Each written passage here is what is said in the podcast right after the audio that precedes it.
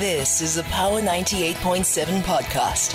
Now we're talking. Subscribe to Power 98.7 podcasts in iTunes or wherever you get your podcasts. There's more on power987.co.za. I don't know if this uh, this particular conversation is worth celebrating much, but it probably is worth it is worth having a, a talk over about the sustainability thereof, about the relevance, about the efficacy that is involved in this, um, and also about how is it that we as a country can relook the strategy behind the direct intention of this. What am I talking about? I'm talking about how in 2003 the South African government introduced broad-based Black Economic Empowerment Act 53 of 2002. Now, the whole purpose of this was to address the inequalities that were suffered by black South African citizens as a result of the apartheid regime. Another purpose of the Broad Based Black Economic Empowerment Act was to increase the participation of black people in the management, ownership, and control of South Africa's economy by measuring the economic involvement of black people over a range of specified BEE elements. So, what activities were taken a look or were, were looked at in terms of being able to be compliant with the BEE mandate? It was elements such as this ownership, management control, skills development, enterprise and supply development, and socio-economic development. With that said, what has happened till then? Well, this was quite alarming because, according to the 2002 Sanlam Gauge, which actually takes a look at 10,000 companies, 10,000 companies were reviewed for this one. It basically looks at how businesses continue to perform lower than the set targets on broad based black economic empowerment ownership. Black ownership, for example, stands at about 74.8%, and the target is 100%. Where business performed even poorly, right, in the management control category. Let me tell you how much the management control category is. It sits at 55.9%. This is against a target of 100%. When it comes to skills development, it stands at 74.4%, but it's also a point important to note that within this research that was conducted, what they couldn't account for was what happens to those black people that have given that have been given the skills in companies. Because according to the research, the black people that have been upskilled are not reflected upon the management positions within the companies themselves. So they're being skilled, but there is no follow through after upskilling. They still do not occupy management positions when it comes to companies where it is the management category in South Africa. So, with 74% or 76% or so of management, top management in South Africa being still white male dominated, the, the 74% that are actually being trained, where are they going? And with these statistics that I'm announcing, as well as the historical context to it, what does the future of broad based black economic empowerment look like in South Africa? Is there room for amendment? How should it amend? So that it truly is a representation of the South Africa that we want to build in addressing the injustices, the economic injustices, but also forging ahead in building an inclusive inclusive economic base. Well, let's get into this conversation, shall we? We've got our guest joining us. We've got Black, Black, uh, Black Business Council Vice President Gregory Mofokeng, who joins us in the studio. Mr. Mofokeng, thank you so much for your time this afternoon. Welcome to Power Lunch. Good afternoon to you, Faith, and good afternoon to the listeners at home. We've also got somebody who's no stranger to the Power Lunch family, managing partner at Sugar Creek Wealth, Gerald Mwandiambira. Gerald, thank you so much for your time this afternoon. Welcome to Power Lunch. Always a pleasure, Faith. Yes, and I wish I was in studio. I definitely wish you were in studio as well. But the conversation continues, and I'm glad that you could join us for it. We've also got the Shadow Minister of Trade and Industry, Dean Macpherson. Thank you so much uh, uh, for your time this afternoon, Mr. Macpherson, and welcome to Power Lunch. Thanks. I'm glad I'm not in studio because I'm in Durban, where it's uh, probably a lot warmer than it is Oh, Dean, why did you have to tell us that you're where it's warm? My goodness. Yeah, no, listen, it's not 18 degrees Celsius like it is right here. You know, uh, but but let's start off with understanding it. And I was just, you know, brief in the historical context that I was giving to broad-based black economic empowerment, Gregory, and how it was supposed to address the economic injustices that exist. But it appears as though 28 years on, or well, since it's been instituted in 2003, so almost 20 years on, the objectives have gone backwards. We are making progress, but in some instances, such as management, we are not making the progress that it was supposed to be made in the first place. Definitely, we're not making progress, Faith. And and and let me uh, preface my comments by saying the following: that um, the very reason why we have uh, this piece of legislation is because there is just absolutely no goodwill, especially from white established sector to make sure that there's meaningful participation of blacks in the economy. And you know, the research has been done. You can look at all men of data that that confirms this. Mm. Uh, in fact, if there was just goodwill, um, you know, following 1994 what the establishment was supposed to do was to make sure that they open up in terms of all the areas that we've spoken about uh, management and control, ownership, make sure as many as possible of black people who uh, were excluded and remain excluded, um, you know, participated in the ownership and management and control of these companies. But that was not the case, and hence, um, you know, we were left with no choice but to introduce this piece of legislation. So, uh, directly to your question, yes, um, this was a very good uh, and still remains a very good piece of legislation but it is not being properly implemented, and that's where the problem is. And and and I think as the BBC, we do have uh, proposals in, term, in terms of how it can be fixed. Yeah. But as we sit here today, uh, the the stats are there. I don't have to repeat what you said. Um, you know all the targets that have been set have not been met except socio-economic development.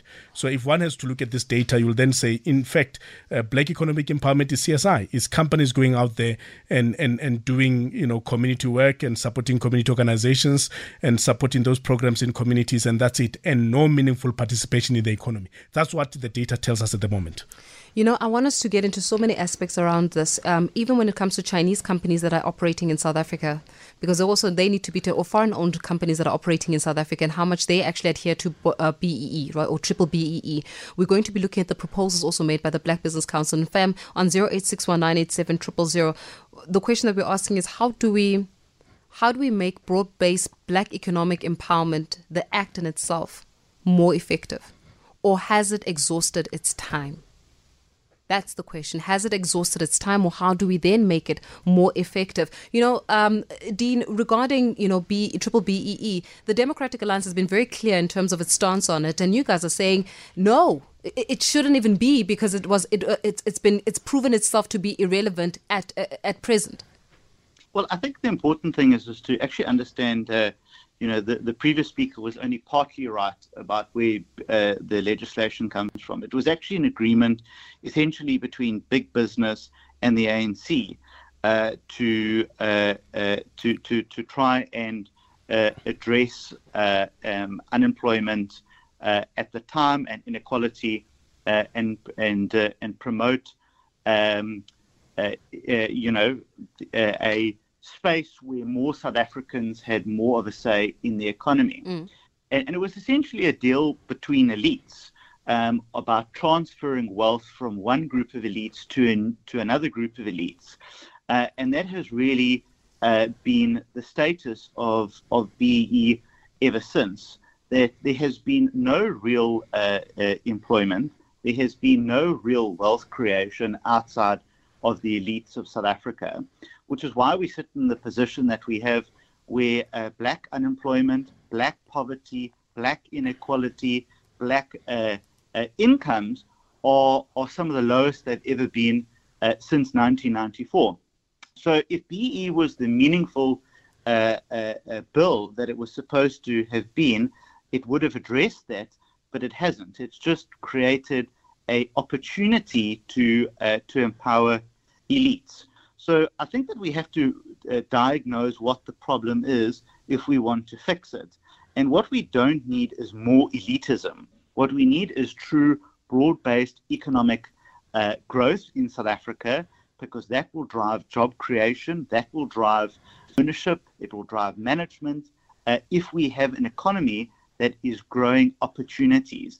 But we can't just say that opportunity exists for one specific group of people, which are normally the politically connected and the elites, who have been empowered time and time again, continuously get the same contracts over and over.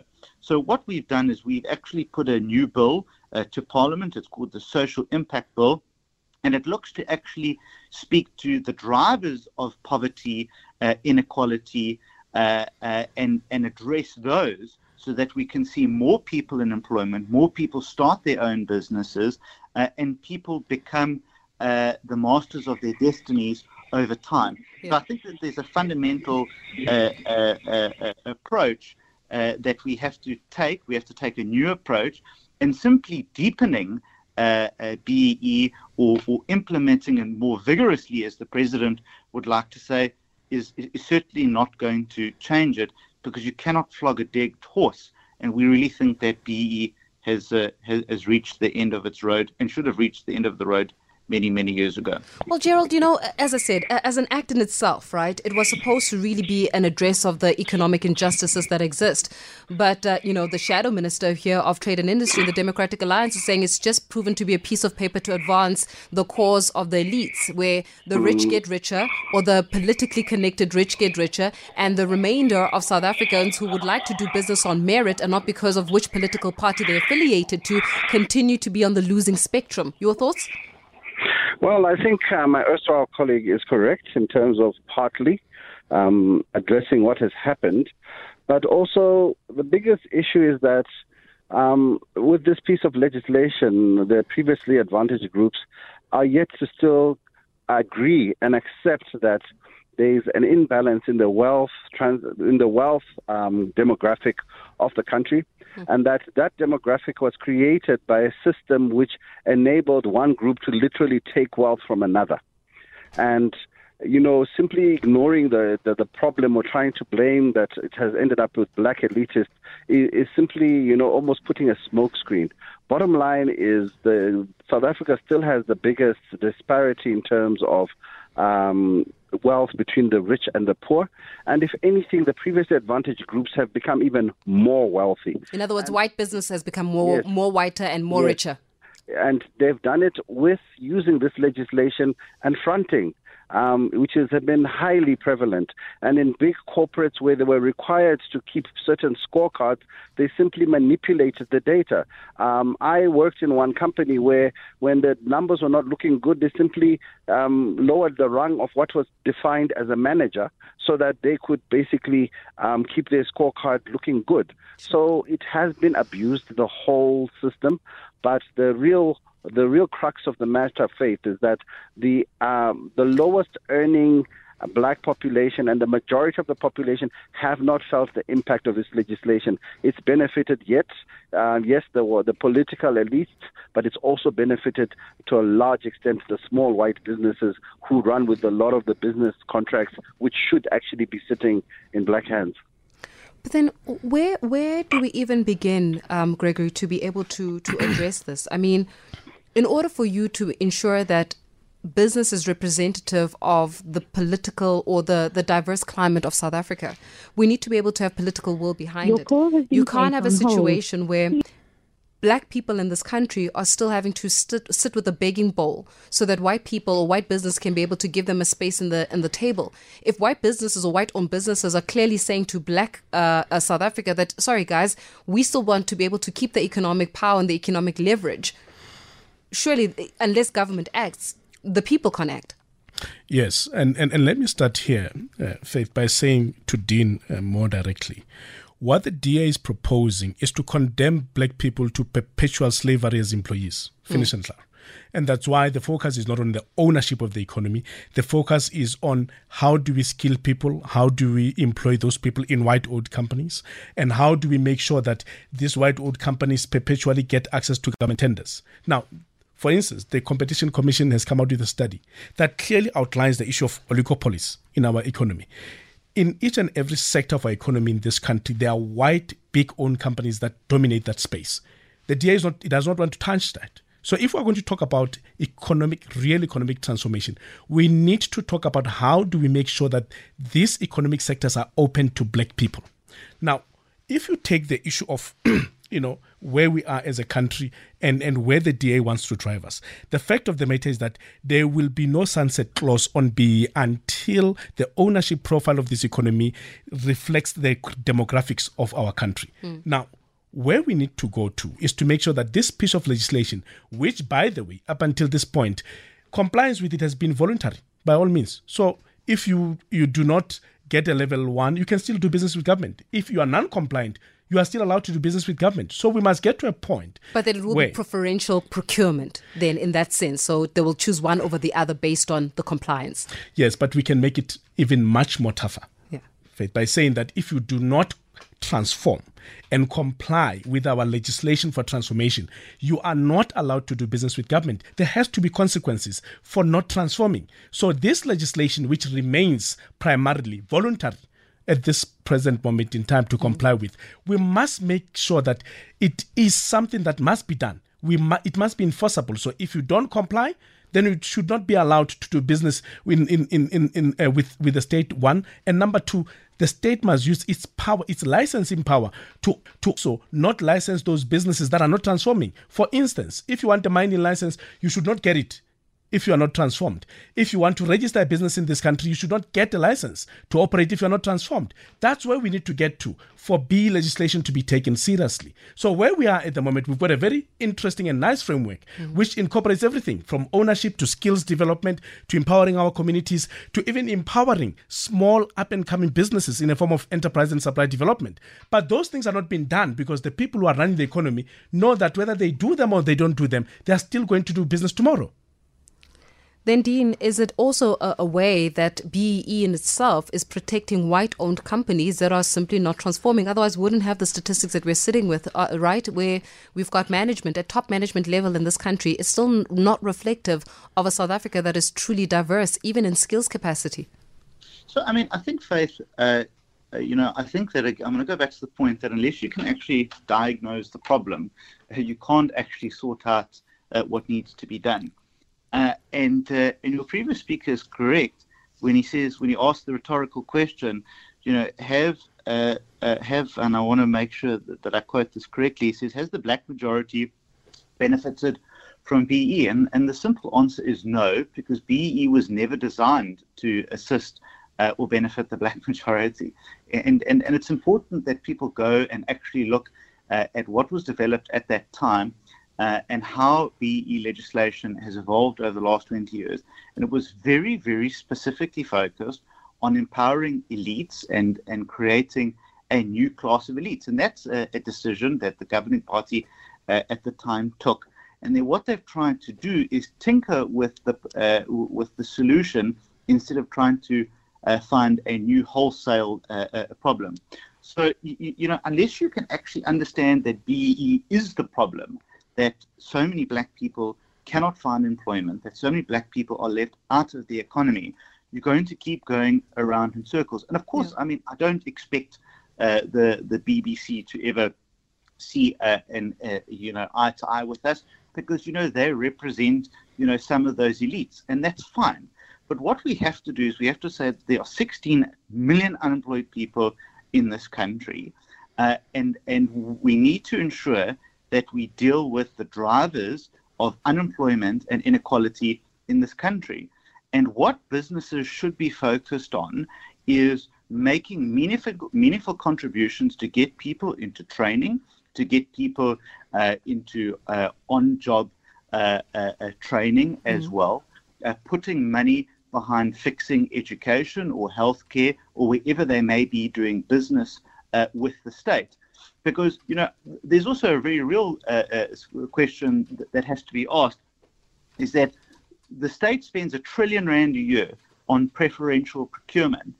If you are using that as a lever uh, to drive a very narrow focus um, of, of empowerment uh, which is uh, in, in, in your gentleman's uh, admission is sort of ownership and control well you know it's this it's only there's only a small group of people yeah. that can benefit out of that. But, Dean, let me challenge you with, the, with this with this so, with this question. Let me ask you this question on, on on this one specifically you know mm. um, as you're saying that it was there to service the uh, the elite which i completely take your point in. If we have to just look at the roadmap in terms of who became richer over between 2000 between 1994 and now over between 2003 to date right?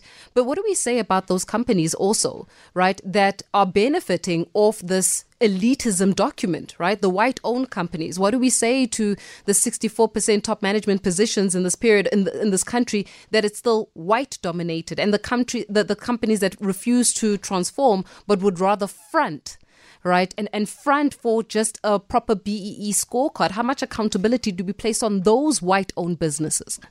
Well, you know, as I said earlier, Faith, you know, if we want to have a, a you know, an economy that benefits everyone, we've got to grow the economy. Uh, and you know, as I said, we will never support BEE legislation because we think it's morally wrong, and we think that it is uh, it's problematic for the future and growth of our country. Uh, you know, but if people are committing fraud, as as in uh, as you may suggest, then people must go to uh, the uh, the relevant authorities and and report that and report that fraud. But what we also need to do is we need to focus on where is the big interventions that need to be made in empowerment. And I would argue that the big interventions in, in empowerment are unemployment and unskilled South Africans. And that's where we should be, that's what we should be obsessing about every single day. We're going to continue this conversation. What do you make of it? Is it time for BEE to amend? Or is it time for it to be scrapped? Hey, can I ask all those um, young people that own that are in business in this country, right? If you're a youth-owned business owner, what is your take on BEE? Do you follow? Do you not follow? Does it matter to you anymore? I'd like your take on it. It's half past one now. Let's get your latest in Power News. Call Faith on 0861 987 000. Indeed, that is the number to dial to get a hold of us in the studio. We're interrogating and analyzing BEE and how it's worked over time. We're still with our guest this afternoon, Gregory Mofokeng, Black Business Council Vice President, Dean Macpherson, Shadow Minister of Trade and Industry in the Democratic Alliance, Gerald Mwandiambira, Managing Partner at Sugar Creek Wealth, and of course, UFAM on 0861 987 000. Did the white guy just say that empowering black people is morally wrong? There's no such thing as a triple BE legislation only empowers the elites. We must not confuse corruption with empowerment. Keep listening, Cynthia. Keep listening. Um, but uh, more than anything else, what would you like to say regarding it? Should we be amending it, Gerald? You know, it's one thing to see it as as the elite, but how then do we start addressing? Right? The economic injustices that continually being uh, uh, that are continually being perpetuated in South Africa. South Africa sits as the most unequal country in the world, and it's sitting with an inequality simply because white companies are still benefiting from being white, and black companies are not benefiting from being black, even in a country that's supposed to be theirs. Gerald, are you still with us? Ooh, we lost Gerald there, but maybe you can throw this one to you, uh, Gregory, while we try to get Gerald back. It's the truth. Inequality in this country is at an exorbitant, unsustainable space, including for black businesses. But yet, white companies are still benefiting from being white, and then black businesses are not benefiting from being black. Yes, and in fact, let me start here, Faith, that, um, you know, responding directly to what Dean said. The fact of the matter is that white private sector owns this economy, not even government. So white people own the economy. And where the implementation of BE went wrong is when the very same asset owners decided who to sell those assets to. So it was not blacks who went to whites and said, You will sell me this. It was those white people that decided that they're going to sell to certain black people. And as a result, that created this exclusive group that he calls elites today.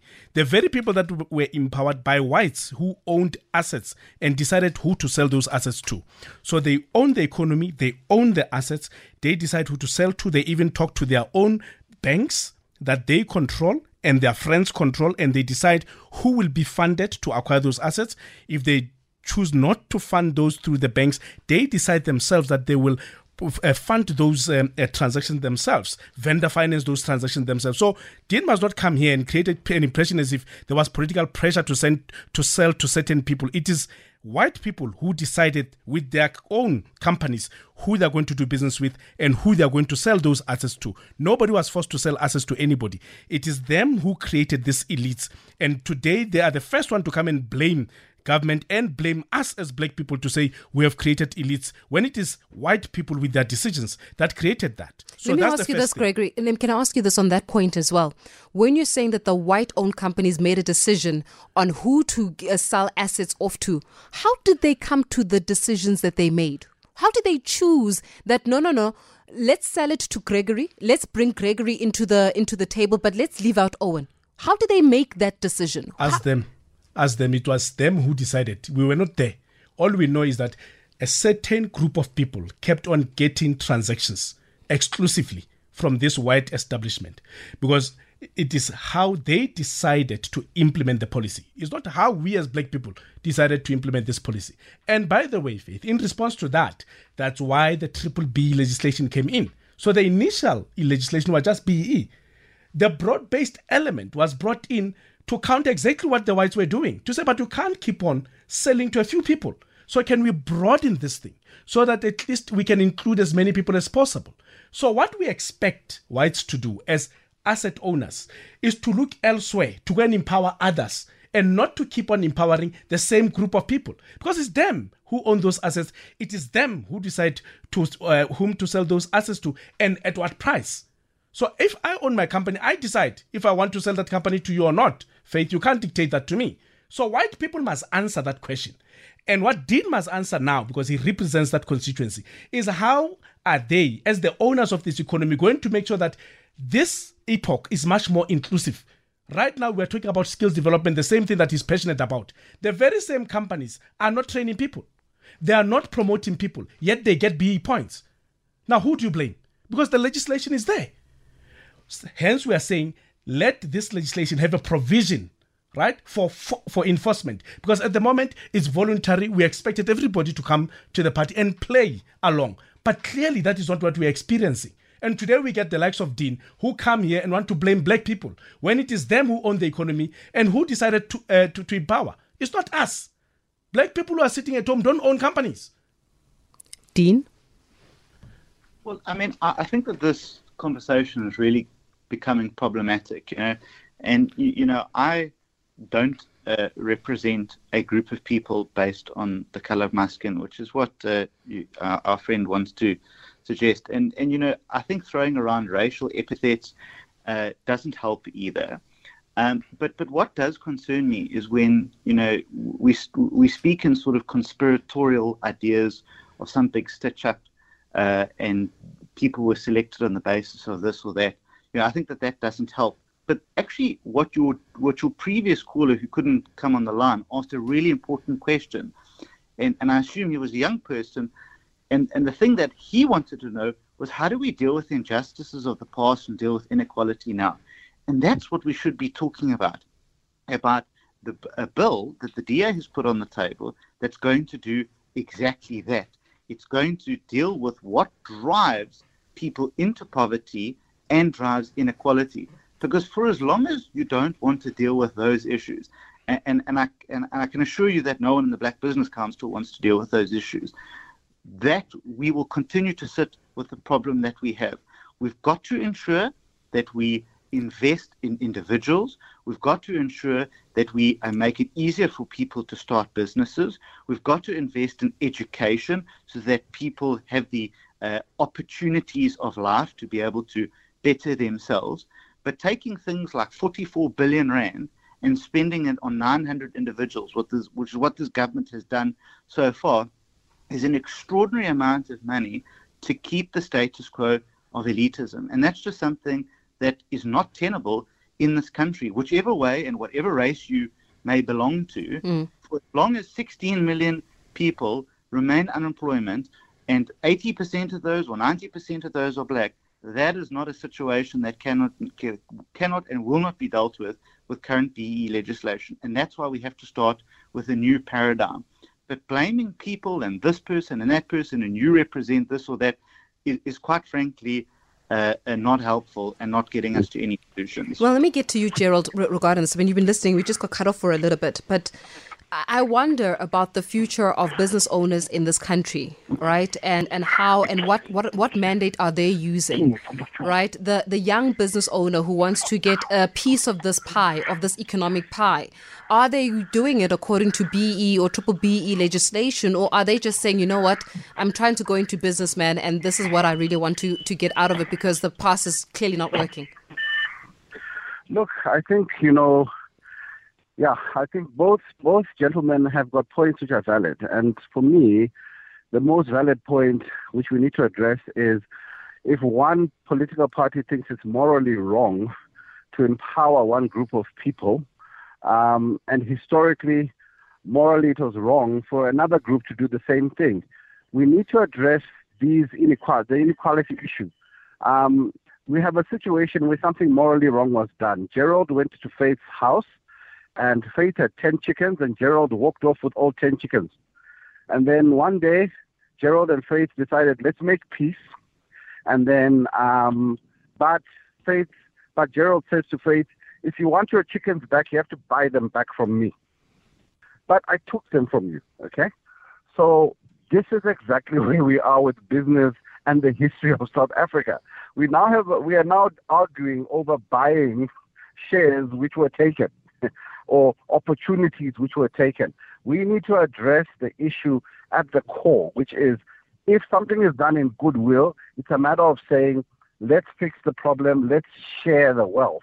And the whole purpose of all these pieces of legislation was to share wealth, not to train black people and not to allow us to work our way up. It was uh, to to make the the, the, the, the, cake more equi- equitably distributed. And that hasn't happened.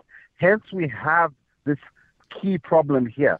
But for, for the DA to say it's morally wrong to empower a group which was um, which was forcibly taken off their land and had assets taken off them is totally um, insulting to every black person listening right now. And if that's a DA position, then how can we be having this conversation with them as having any goodwill?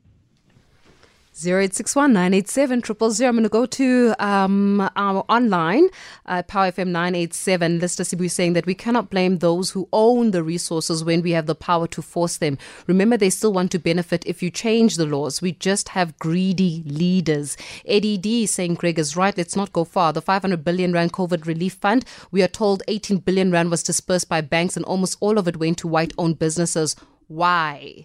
Um, Mautla saying that is it has never concerned ANC to transform this country. While the state has the power, with a stroke of a pen to change, it must go. What do you say? Is it Pielo and Oakdene? Hello, Pielo. Hi, Faith. How are you? I'm very well, thanks. And you, sir? Go ahead. Yes. Um, Faith, um, I disagree with um, the plan to um, do away with uh, the BEE Act. Mm-hmm, mm-hmm. Uh, you know, um, it has failed. Uh, there are loopholes, but I, I think they it must be watertight. And also now with this new epoch law, you know, the the problem, what I have is that you know, you must remember things like apartheid. It was a construct, you know, from uh, white supremacy. Mm-hmm. Now, you now you have this uh, um, epoch, uh, which doesn't have, um, you know, the voice of the black child in an informal settlement in uh, Katlehong, Soweto, you know, it doesn't have the voice of EFS. It doesn't have the voice of Azapo. It's just a bunch of people that thought, hey, black people just need the jobs. And, and that, um, I can tell you, that act is not going to create black millionaires. Sure. You know, and it's what your uh, your guest has said. You know, you stole uh, so much from me, and you've taken uh, this, and now you want me to buy when I have to get that.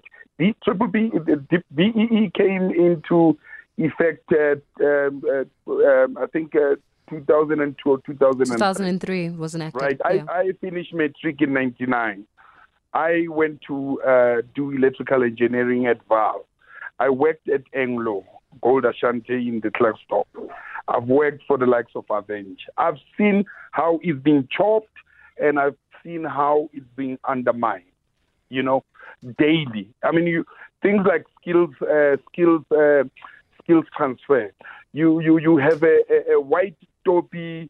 Uh, sorry to, to to talk about race who doesn't want to transfer skills. He will make you do mundane things and you wiring then what what when it comes to uh, uh, uh, uh, you know the the honcho the, the the niche skills then he will send you away and say go and fetch ABCD in the workshop and you don't get those skills.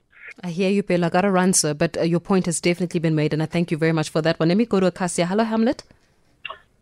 Uh, good afternoon, Faye, to you and your guest, and Yes, uh, uh, hi to Greg. Greg uh, is raising a very important point. and uh, you see, uh, B, uh, uh, uh, Triple B as a policy is a very good uh, policy, a very fantastic policy. But the challenge is that you've got a private sector that operates outside that uh, uh, policy framework. They run a parallel, parallel program to that of the state, which is developmental by its nature. I'm in private sector. I am a manufacturer. For the past eight years, you know, just to access, uh, uh, uh, uh, you know, a portion of market. I'll give an example. You know, I manufacture paints, all types of paint, and we're SABS approved. Uh, we're struggling just just for shelf space in in, in, in- your major uh, hardwares, uh, in your major property developers. They tell you without blinking that our architects they've they specify this one product only. So this is the paint that will go with. I don't want to mention their name. We all know them. So so so so the frustration to build that business it has cost us everything we had.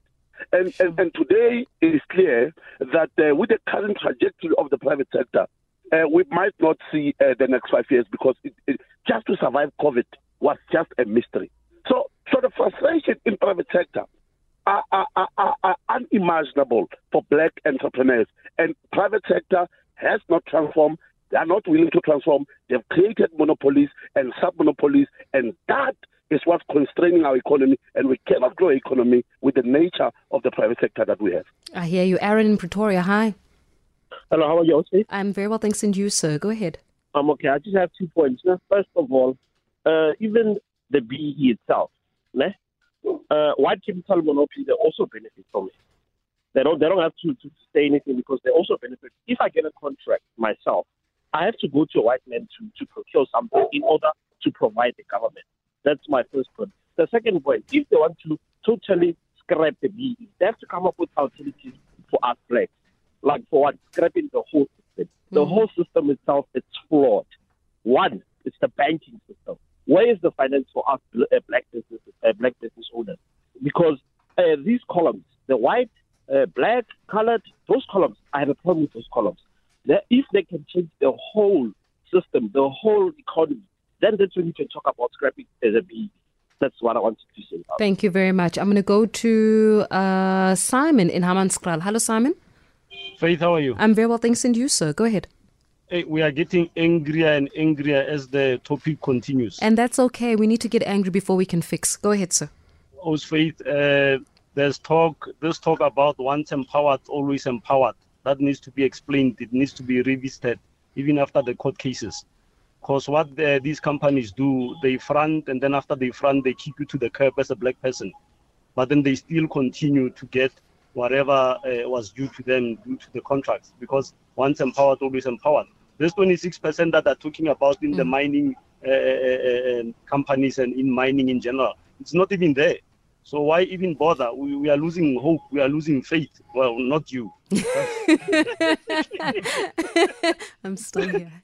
but, but it's, it, it's so tough. You know, you don't know who to go to. The means of production are in white hands. Mm, As the gentleman said, the previous caller, you cannot do anything without them. So, Faith, it's, I don't know. Thank you very much. Thank you very much, Simon. Yolanda in Randpark Ridge. Hello.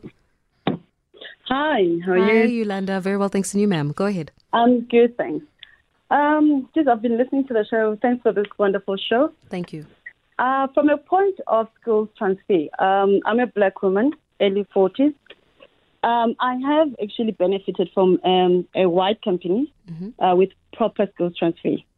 So um, I did hear a caller saying, you know, they some some of the companies would make you just do the basic things. Mm, but mm. from my point of view, it was proper. It was done properly. I have moved from the company ten years later, but I mean, I still have those skills. So at some point, it does work in other companies, and there are people who are willing to do that properly. But my bigger point on this issue is there needs to be a buy-in. I think we are all coming from our own experiences and from our own corners. I hear what the DA is saying, and they also have a point. I know being black people, the majority of us, and looking at where we're coming from in our history, but there is a point to be taken from what they're saying in terms of who really benefits. Who okay? Who are the majority of people that benefit? Again, from another point in terms of the BE, we do need it because there's no way you can run away from how the wealth is divided in the country and where us as black people are in the economy. But I, I think that what's mostly important is we need to be able to sit down and say, this doesn't work.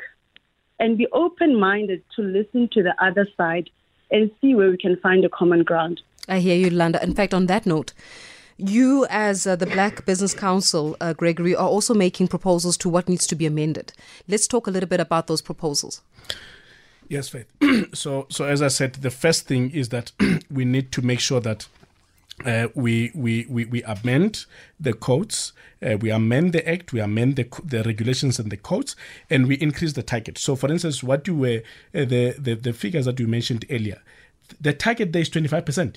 Mm. So, it's, what we're saying is that even the minimum of 25% was not reached. All right. So, so that's what it means. So, so, so, so when the lady talks about buy in, that's, that's what we mean, that people are not buying into this because if they were buying into it, they will have made sure by now that 25% of equity in their businesses it's or in the private sector is transferred. So yeah. they have not even met that. So we need to tighten that and make sure that we increase that to over 51%. I don't see why we should not move to over 51%. We've been at this um, low target for far too long. Increase it, but at the same time, make sure that you tighten the screws in terms of enforcement. Let this law be enforceable. If it is not in, uh, uh, in, enforceable, and by the way, both in the public and the private sector, because that's very key. Mm. Because what we find is that white business is very comfortable operating in the private sector, doing business among themselves as friends, and only comply with the legislation when they have to do business with government.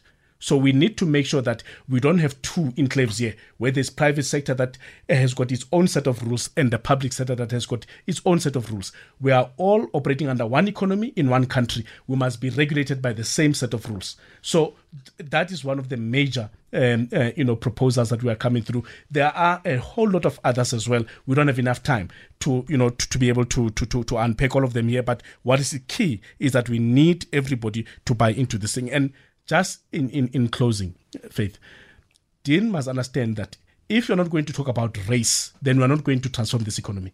The fact of the matter is, this economy is white owned, finish and clear. That is the fact of life. And if we're going to change that, we must make sure that those white people are willing to change and we can work together to transform this economy. For as long as they remain where they are and they do not want to come to the party, we are not going to have a um, uh, you know a meaningful transformation happening in our country. So we do need to buy in, but we need enforceable laws. Dean, what is the proposal, though, the alternative that is being put forward by the Democratic Alliance when it comes to, you know, um, uh, broad-based economic empowerment? What, what, what are you guys coming with to the table? Mm, well, well, well, thanks. And again, I just want to re- repeat uh, for our friend that I'm not the leader of white people in this country. Uh, and, and I really don't think that we must ascribe sort of uh, leadership attributions according to people's race. But what we really need to do is, uh, is, is we've uh, put on the table what we call the social impact bill. We think it's an, uh, it's an innovative bill which, which rewards businesses and companies that will do business with the state on what their meaningful contribution is to deal with the key drivers of uh, unemployment and inequality. So, where there are issues of skills, uh, those investments are made. Where there are issues of, say, education, those in, uh, investments are made. Where there are issues of healthcare in communities, those investments are made. And that we start to redefine actually what businesses are incentivized to do in order to deal with the uh, 16 million unemployed South Africans that we have. We're excited to be taking this bill uh, around the country because, as Yolanda had said earlier in her call, that we've got to do things differently. We can't just keep tinkering around the edges. We've got to take a radical new approach to dealing uh, with unemployment in, in, inequality in this country. We've got to grow the uh, the economy, and we've got to use uh, the the leverage uh, that the state has in its massive one trillion rand uh, procurement to achieve those. We can't keep throwing money uh, at the elites, like we've seen uh, recently, the president, you know, uh, sounding proud about spending 44 billion rand on 900 people. That's not good enough. We need to be spending 44 billion rand on uh, 44,000 or 900,000 people. That's where the money should be going, uh, where it can actually target opportunity, where it gives more people to build a, a life of meaningful, meaning and purpose in this country, and not being uh, subjected to the levels of poverty that they've said. And then I also just want to correct one last thing.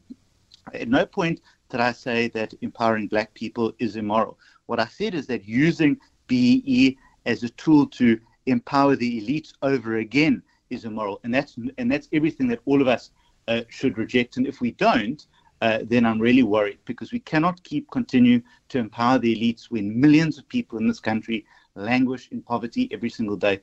We're going to hear, hold your thoughts there, Dean. We're going to also get uh, some insight from Gerald as well, looking at the two proposals that have been put forward by the Black Business Council, the Democratic Alliance. How actually doable are this if you're looking at it from an economic uh, context? And we're still going to take your calls on 0861 987 000. Two o'clock now is your time. Tweet Faith at Faith Mangope and hashtag Power Lunch. Indeed, that is the hashtag for the conversation. We're going to get a closing remarks from our guests in just a moment, but we're critically assessing the effectiveness of Triple BEE in being able to address the injustices or the economic injustices of the apartheid system? Is it doing well in doing it? And if it's not working, what are some of those things that need to be amended within the act in itself?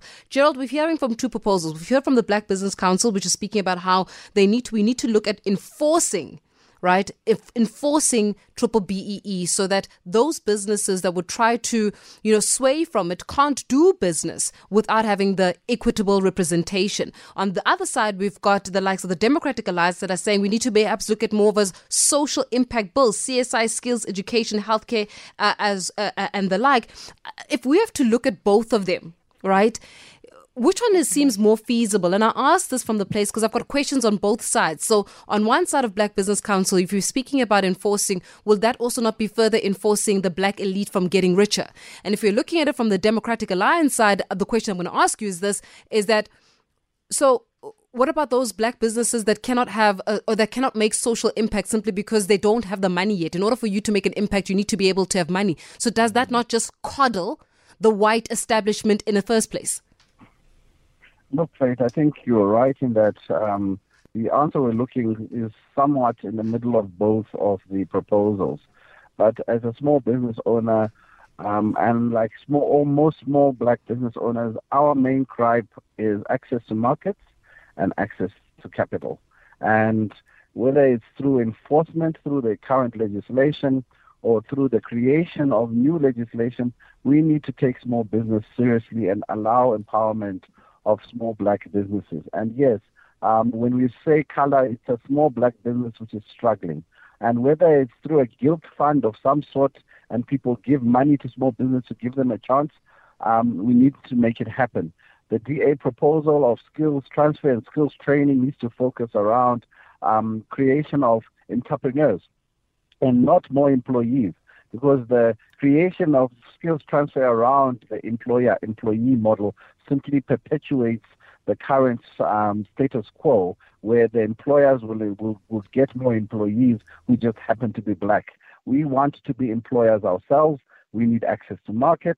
We need access to capital. And yes, um, one can point to the failures of the current legislation, but you know we, we want uh, small business to be brought back up to the top of the agenda because just like the previous caller who called, you know, you always work have to work twice, three times as hard as your white equivalents. Yet um, we have the capabilities, and yes, as you're saying, Faith, going on the social um, CSI type model won't suit small business because we simply don't have the resources to start giving out and um, helping with with um, those who are less fortunate when we haven't even established ourselves. I'm going to go to Ike in Edenglen. Hello, Ike. Hello, Faith. Um, uh, you know, uh, uh, let me say to you, listening to the discussions, the deliberations, and you know what, I, I am getting angrier and angrier. I, am in business, mm. and uh, I'm not an economist. Mm. I will tell you, I, I, listen to all what these guys are saying. Mm. I, I, I, I don't quite understand when and when exactly are we South Africans going to get to grips with the fact that, you know, uh, companies, why monopoly capital companies, are not an accident. they are formed for the purpose. They've got a purpose, they've got a reason, they've got a rationale to exist, is to own and control assets. And, and, and for God's sake, for, for transformation to happen, it is them that have to decide that we are going to effect transformation. I don't believe that there is a policy out there in government that can compel people with such a clear purpose to transform. I seem to believe that the issues that we're talking about is the responsibility of government.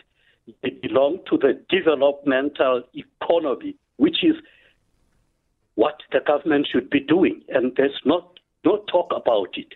I hear you. I got a run, sir, uh, but loud and clear. Let me go to Ndicheni in uh, Ndicheni Khumula. Hello, Ndicheni.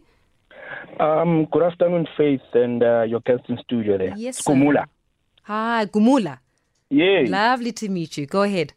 No, I just have a quick question for Dean. I just want to understand something that does he look at the country's economic transformation imperatives as being anti-white?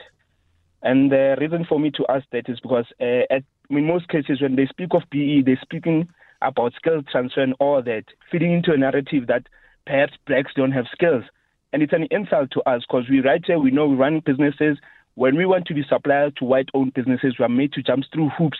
So all those stories, that's why each and every color cousin is upset because people speak as if we have not done that before. So I just want to know if the DA's uh, program to stop us from changing the economy to represent the democrat, uh, demographics of this country. I thank you. Thank you very much, Dean. This question is directly to you. Well, uh, again, I'm not a spokesperson for a particular race um, in the in in the country, um, but but what I do want to say is, you know, I think that an important question that's been raised is around access to capital. I think that that's such a crucial question uh, that can't be addressed by uh, in whatever form of legislation that you want to with uh, regarding VE, because that's actually got to be a a, a decision regarding uh, treasury and actually how do we use our uh, funding agencies within government to support small businesses. And I think that that's a legitimate concern and something that must be addressed uh, and must and must be spoken to. Yeah, but also Ndicheni's what we- questions regarding you directly. He asked you directly, do you view economic transformation imperatives as being anti-white? That was the question he threw at you, not not for the representation of white people, but you directly. Well, I mean, I don't quite understand the question, but what I will say to what I will, will say to him, I think that what we do have in this country is we have a, a real problem where the majority of South Africans, uh, unfortunately, continue to suffer the the hang-ups uh, of uh, of apartheid, and many of those have to do around things like education, spatial planning, uh, and skills. And those are issues that have to be addressed. And if we don't address them, uh, we're not going to get more black South Africans uh, into work. I mean, so that should be something that's given and taken as should be a national priority. We spend more money on education per capita than anywhere else in the world, and yet we continue to produce some of the worst education results that don't allow people to further their education and then gain skills to become entrepreneurs or to work as engineers or doctors or whatever. That's got to be a priority of our of our of, of our country. So I hope that that actually answers the question, which was the second part of this question. Yeah, uh, uh, help us uh, uh, out here, uh, Dean, because I- I'm really trying to understand, and that's what I'm saying that somewhere, somehow, we need to be able to find the middle ground for this, because the social impact bill that is being proposed by the Democratic Alliance has got its space, but I, I'm concerned, and maybe you can clarify this, where it comes to ownership. You know, it's one thing to speak about skills development and, and education and then planting there in healthcare and, and being able to, that's all good. That's good. But that's good from a CSI component of it. What happens when it comes to the ownership of white owned companies by black skilled individuals who are capable to do so? Where does that where does that part fit in when it comes to the bill? Does it does the bill make any form of consensus for that part where I own a stake in the company and that I'm not just there to be skilled, developed and then and then leave and then go somewhere else? Well, of course, you know, people who work in businesses who want to acquire into businesses need to be given those opportunities to do so. I think that what we will all agree on is, uh, and, and this is something that's not in dispute, is that generally black South Africans find it harder to access capital to do things like buy stakes in businesses or buy shares in businesses. And those are and those are uh, programs that have to be looked at by government. But those are separate from what we should be doing, uh, which is which is in our in our social impact bill. So of course everyone wants to see more South Africans owning more companies and workers or managers or whatever owning in their businesses. But that's something that's got to be done by a, a, program of government that allows people to access capital, whether that's government backed or guaranteed backed, or whether it's backed by uh, government for uh, the uh, for, for private commercial institutions to back them. Absolutely, we want to see that. But what we can't do is is is simply say that that's got to be the be all and end all of empowerment because it's not. The be all and end all of empowerment really is about getting more black South Africans into more opportunity to be able to further their lives. And that's where I think the big divergence exists is that we are obsessive about getting more black South Africans into employment, into training, in, and developing skills so that they can become the masters of their own destiny and create the millions of jobs that we so desperately need.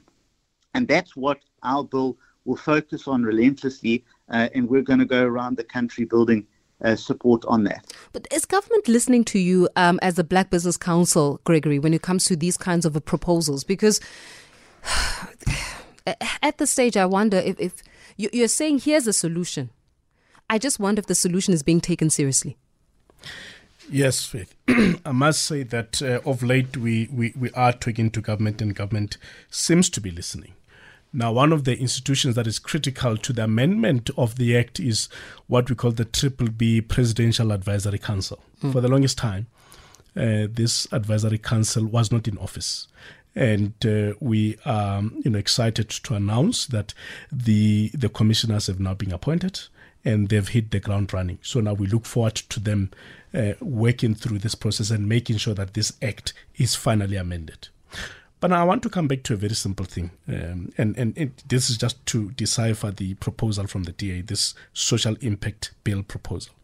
In in short, it's a it's a proposal that just condemns black people to perpetual labor, and and it is so because when you look at the current triple B, by the way, there is an element for skills development where the very white owned companies, including black owned companies, by the way, if you think about it, are being rewarded for training people.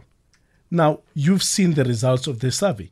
They're not even meeting those demands, uh, so, sorry, those minimum targets mm. of training people. Now, I wonder what kind of buy-in is it going is, is going to come out of the DA proposal if under the current dispensation, which says train your people who are in your books and those that are outside of your books as a business so that we can train generally for the economy if the the businesses are currently not uh, buying into that, I wonder how uh, the DA is going to do that without enforcement. But a further example is the following: the way the DA is, is, is put in this proposal is that don't temper with the economic structure, all right? But we will create uh, employment opportunities for black people and we will do CSI in the communities where they reside.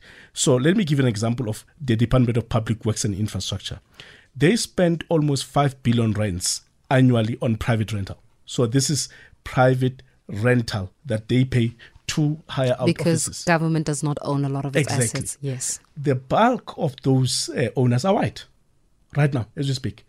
So government expenditure in that uh, expenditure item alone, almost 90% of it goes to white people. So what Dean is actually saying with this proposal is that no, no, no, no, no. Don't sell anything to black people give it to um, uh, uh, white people, it must remain in white hands. And as the owners of those properties, we will then uh, create employment and then do some CSI programs. And this is what we have a problem with because employment will come. When you open a Shoprite Checkers in Soweto, you will have black people It doesn't matter what you do, you will hire black people. Even when you open it in Sandton, it will be black people that are hired in that shop. Mm. So why are you creating a, an impression as if, no, it, this is not black people that are hired there? We'll have to create a special dispensation to hire black people. Let's not thank the fish for swimming. Black people will be hired in those businesses in any case. So why must we thank business for that? What we need to deal with here is the ownership profile of this economy. Because employment by virtue of who we are, by virtue of our democratic, the majority of the people that that will be employed in any business will be black. There's nothing special in this proposal, and we are training people every day, as Gumuna has said. People are trained every day. They are not being employed, and that's the cry for, from our youth. It's not that they're not being trained; they're being trained. We need to open up spaces in the private sector to hire them. So that's what we need to do. It certainly is a conversation we cannot have in one day, is it? But I think one thing that is becoming very clear in this conversation is that business cannot be done the way it has been done, and we expect nothing to change.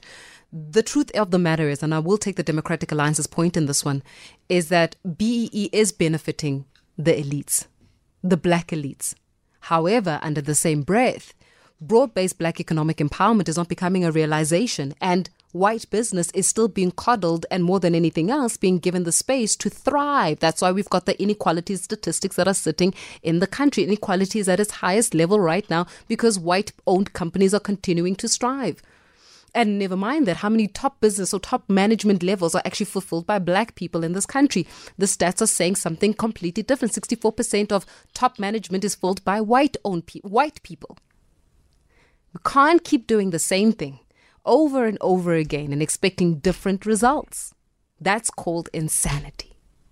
And more than anything else, what do we need to do to change? So you've heard the different proposals. Maybe it's up to you to decide. What kind of a business environment, an economic environment do I want to create? And what is my role as an ordinary South African in realizing the creation of that economic environment? Because I tell you one thing, only a few are participating in this economy. And I just wonder how sustainable it is. You've been listening to a Power 98.7 podcast. For more podcasts, visit power987.co.za or subscribe wherever you get your podcasts.